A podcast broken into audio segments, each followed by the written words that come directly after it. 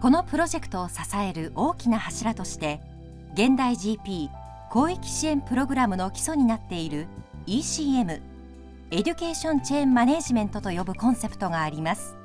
これまで、えーまあ、大学はですね、えー、大学の教育理念に基づいて、まあ、あ企業なりあるいは国家なりあるいは地域とは一線を画した学の独立というものを優先してきたと。でこれは素晴らしいことなんですけれども一方でせっかく、えー、まあ、あ優秀な学生を抱えていながらそれが大,、えー、大学の中に閉じた存在であったと。でそういった点で大学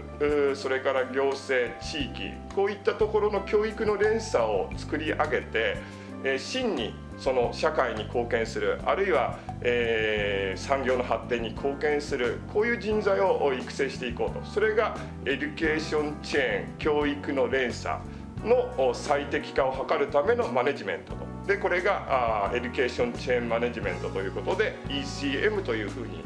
えー、我々があ、まあ、あ名付けたネーミングを行ったコンセプトであるということです。2006年9月30日にジョブインターンシップ成果報告会が行われ受け入れ機関学生教職員で活発な議論が交わされました。実際にインターンシップを行い報告会にも参加した野本夏美さんは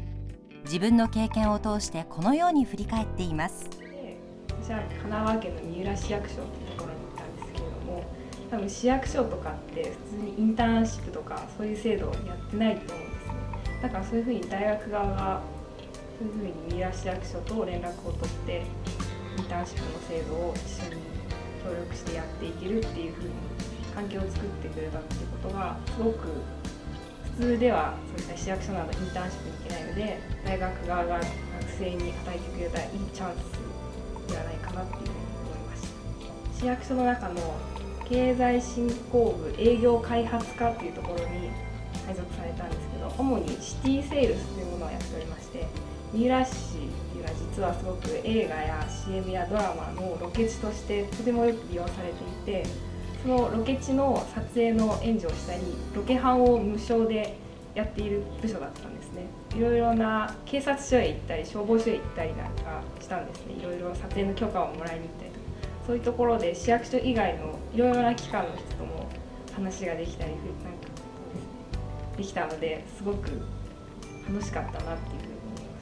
大学の壁を越えて活動の場が広がると、え、いうようなところで、えー、今申し上げた ECM を実践していく、え、舞台としてはインターンシップが最もそのフィットするという観点からえ、実際に、え、学生がこのインターンシップを通した地域連携あるいはえー、実践的なその教育の場を得るということを行いながらそれにとどまらずに、えー、っとそのインターンシップの経験を通してインターンシップが今後、まあ、日本の、まあ、社会の中でどのようにえーまあ、定着していくかあるいは、えー、その際の課題は何であるかといったえー、研究を行っていくというところがこのプロジェクト10の大きな特徴になっています。2006年3月13日にはインターンシップシンポジウムが明治大学で行われました。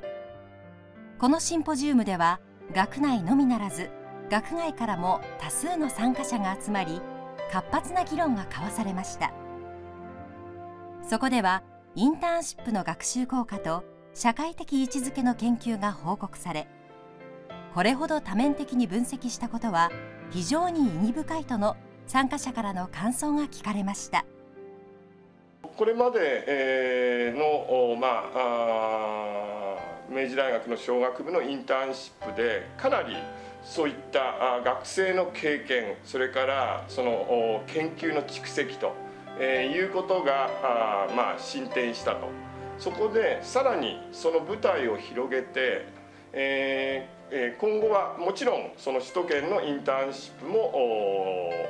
継続して行っていくんですが、え地方のえインターンシップ、まあ、とりわけ地場産業の企業へのインターンシップということを考えておりましてそれぞれの地域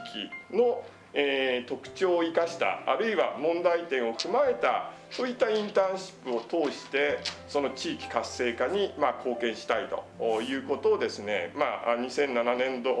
の一つの大きなテーマというふうに考えています。